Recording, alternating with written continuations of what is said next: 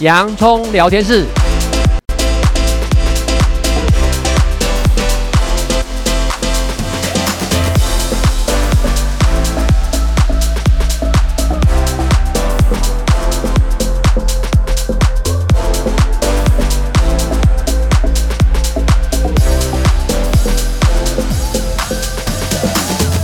这里是洋葱聊天室，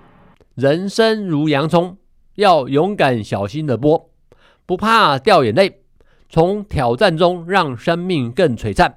陪你度过生命大小事。我是洋葱茶医师，我是魏兆文老师。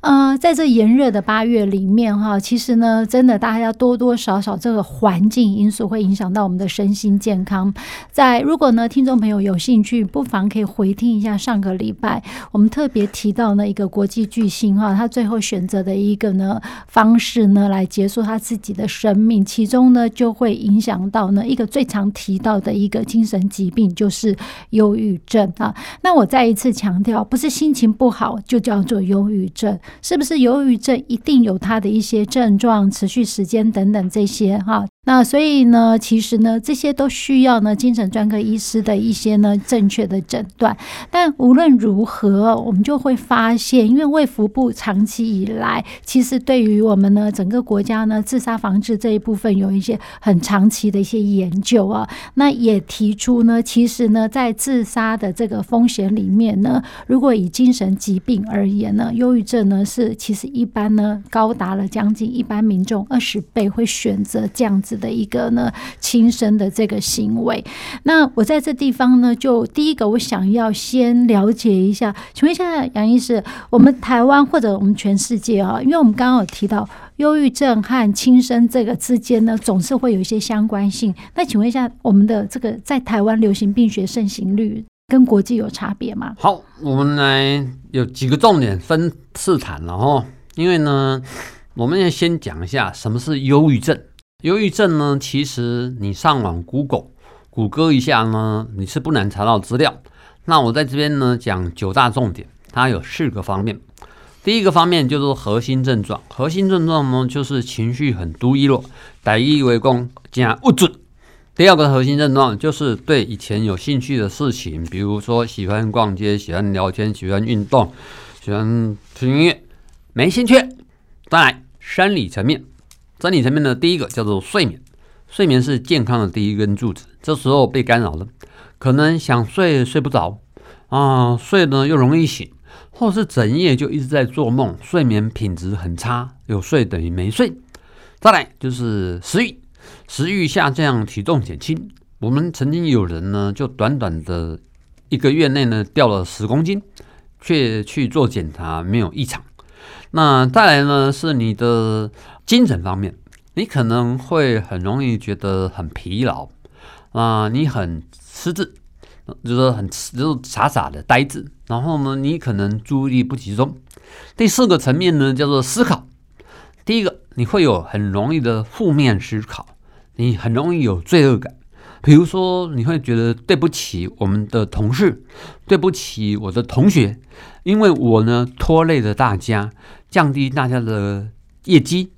降低大家的全单的平均成绩，再来就是跟自杀有关了。这时候你可能就会有轻生的念头，或是自杀的企图。那如果呢，它持续两周一直发生，这务必就是要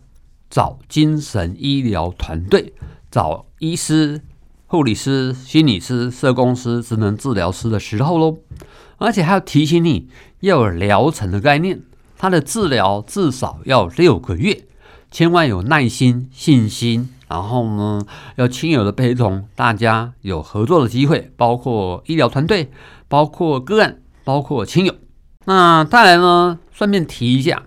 如果你只是不自知的话呢，我们等一下会再提了哈，有很好的问卷可以提供。但是呢，回应魏老师的题目，这个忧郁症的盛行率怎么样？我先跟各位分享，从大到小。先讲世界卫生组织的调查，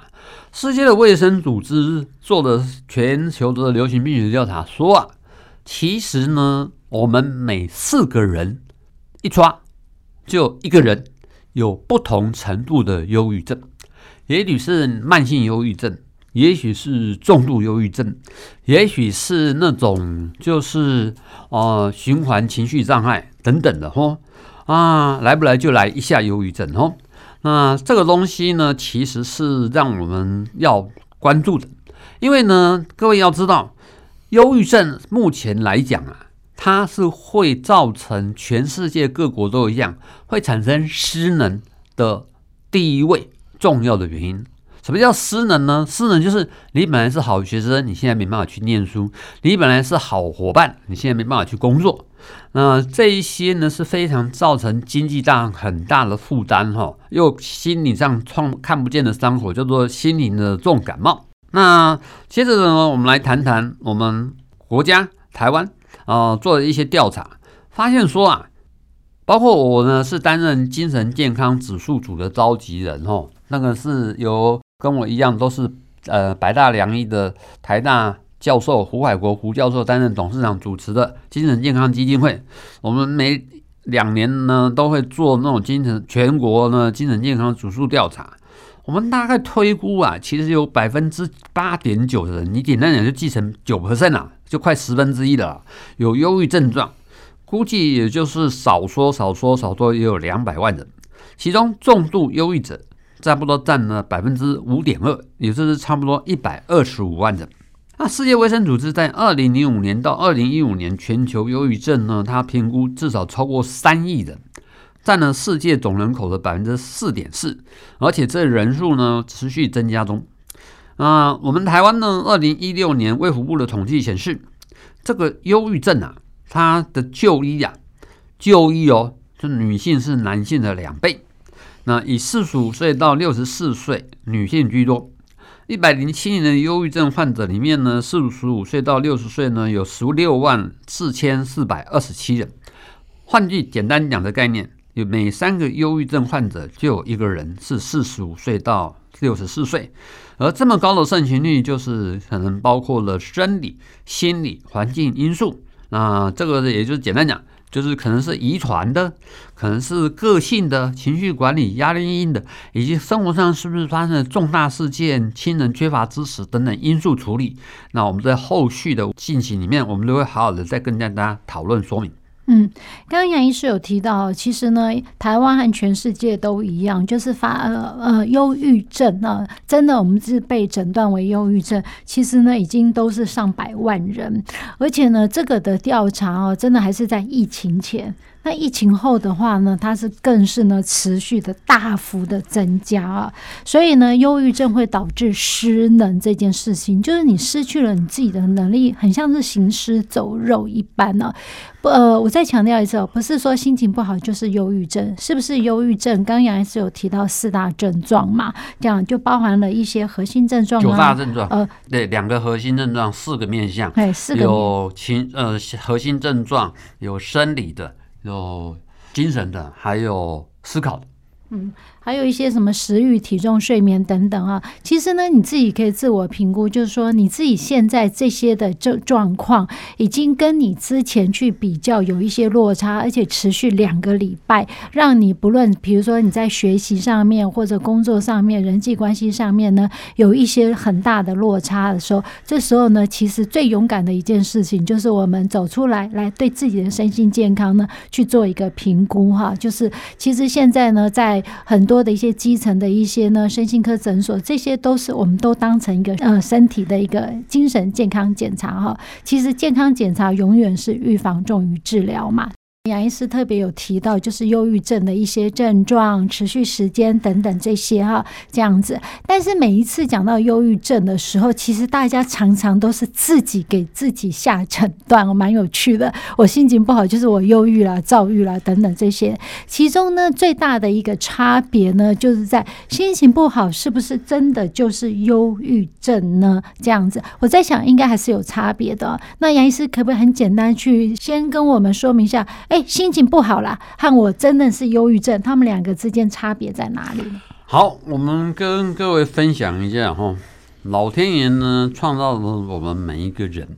我们人呢在从脑科学来讲，因为我们有边缘系统，边缘系统呢又叫做情绪系统，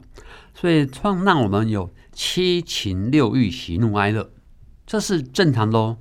有人做过研究哦，如果把你这边缘系统破坏了，你这个人呢，你不好过日子哦，因为你在生活上你永远没办法下决定要买这个要做什么，你反而呢就变成生活上面的失智哦。时候，那再来，我们有七情六欲、喜怒哀乐啊，比如说我们今天在录这个节目给大家听，如果呢我们反映说啊收听率很差哦，我们会不会不开心？当然会啊。我们也会捂嘴一下哈，但是呢，至少你要知道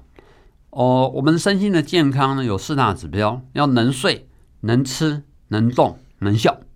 如果你这个捂嘴了，呃，是持续性的哦，比如说上一节提到那九大症状持续两周。第二个呢，越来越恶性循环，那越来越干扰你的工作、生活、人际。那这个东西呢，就是要注意到是不是产生了情绪障碍，包括忧郁症。那这个有没有什么好的检测方法呢？有的。现在呢，其实我们的卫福部都一直在推动的，包括我们自杀防治学会都在推动的呢。有一个叫做心情温度计 （B S I S），那很简单哦，那种五加一题，总共六题。那个六题呢，您都可以上网去查一下，你绝对查得到。那上面呢，你评估以后呢，就像健康检查，比如说每个月评一次嘛，哦，那它里面就会根据你诚实回答的结果，会告诉你你是落在正常的区间，还是轻度，还是中度，还是重度，有没有需要就医，有没有需要需要找专家谈谈等等的，哦，善加利用很重要，因为呢。心理影响生理，那我们身体肺会生病，心脏会生病，胃呃肠胃道会生病，膀胱会生病，肾脏会生病，你的脑袋也是会生病的哦。哦，记得。另外呢，你也可以上精神健康基金会，它里面有很多更详细的评估量表，它可以评估你的身心压力指数有多高，然后你有没有一些身体不舒服、体化的症状，那个可能涵盖的自律神经失调，然后呢，你等等的症状，那你可以可以进去看，它是非常详细的，你就可以加以运用的工具哦。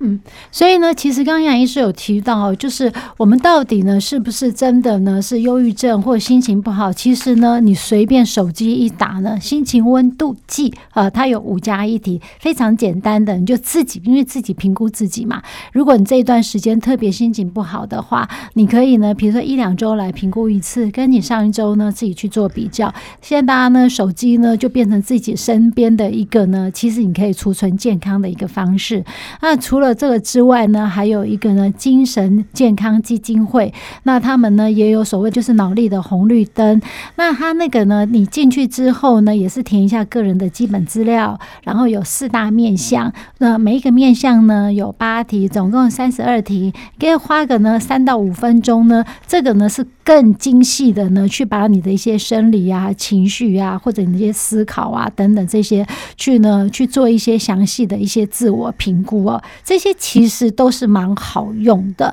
那万一呢，你评估下来超过两周，你都一直呢在一个呢不及格的边缘，出现红字的边缘，那其实呢，你就呢不妨呢就是哎，不论呢我们去用电话呢什么一九二二啊等等这些，或者呢其实最精准的就是到附近的一些呢就近的一些呃身心科、精神科诊所呢来做一些呢评量，这些呢都是可以帮助你哦，避免那可。可怕的忧郁症呢，看不见的杀手呢，来呢侵蚀到你的身体里面去啊！我要修正一下，嗯，一九二五哦，一九九零还一九二五啊，这样子，OK，好。那因为我们很多原因啊，就是我们会导致呃忧郁症。那请问一下杨医师，会导致忧郁症常见的原因在临床上看到是哪些？我们先不讲。常见的忧郁症的原因，嗯、我们先讲讲很多人为什么不知道自己得忧郁症，这个是更重点。然后，因为我们刚刚虽然讲了很多评估，但是我们就碰到有些人的心案也脆配，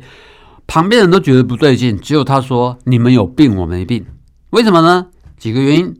第一个呢，叫做自我否定。这种人呢，他自我否定，或者是外归，把自己的感受呢归咎于个人的失败、出弱点或缺陷。他们可能认为啊，自己无法有忧郁症，或者认为呢，这种情绪是他们自己的过错，所以不不不认真忧郁症，不看病。第二个，社会观念跟文化影响哦，怎么说呢？我们现在台湾是进步的哦，但是呢，我是呢，一九八八年进入精神科，那个时候看精神科。我又不是疯子，笑诶，我说看成什么精神科，所以呢，那时候会有社会的观念跟偏见哦。啊，我很记得我那时候去在美国念这个公共卫生的博士的时候，我有一次搭飞机，然后呢，这个飞机有四五个小时的行程，飞机旁边呢坐一个呢看起来整头白发的一个呃美国女性白人，六十五岁以上。他当他跟我呢打招呼，然后跟我谈话，他知道我是一个精神科医师的时候呢，哇塞，你晓得吗？那四五个小时我是没休息的，因为他就一直在跟我谈一谈睡眠啦、情绪啦，然后呢他的想法啦，怎么样减少负面思考啦，谈到他的家庭，谈到他的感情，啦啦啦啦啦啦，讲了就整整的四五个小时。当他下飞机的时候，他说啊。哎呀，你知道吗？我今天赚了多少钱呢？你要知道，在我们美国，如果去跟一个精神科医师会谈，光一个小时就可能上千美金哦。哦，所以呢，这个东西是需要大家能有认识。脑忧郁症就是脑生病了，那它是就是神经传导物质内分泌，包括血清素、多巴胺、新生上腺素、褪黑激素的分泌失调，看医生就对了。开始找精神医疗团队。第三个，缺乏知识。但这个缺乏知识呢，就是比较落后的国家就没这个概念。但是台湾呢，现在科技呢这么发达，网络这么发达。其实包括就有我们这种媒体啦，吼，包括我们这种广播啦、Podcast 啊等等，你就应该要吸收新知，保持学习的态度，吼。再来第四个呢，叫内外化的行为，比如说你内化的行为呢，就藏起来、压抑起来，我们叫闷烧锅效应。这个时候你又无法觉察到自己的忧郁症状，像魏老师刚刚讲的，我们仪器一查就是，糟糕透了啊！嗯，所以呢，其实呢，这还是有一些呢科学仪器呢，我们可以呢去客观的去评估。那在今天节目里面呢，我们主要呢提到就是一些忧郁症它的一些症状以及它持续时间，事实上跟心情不好是完全不同的。OK 哈，谢谢大家今天的收听，这里是洋葱聊天室，欢迎下一次继续收听。我是杨忠才医师，我是魏兆文老师，拜拜。拜拜。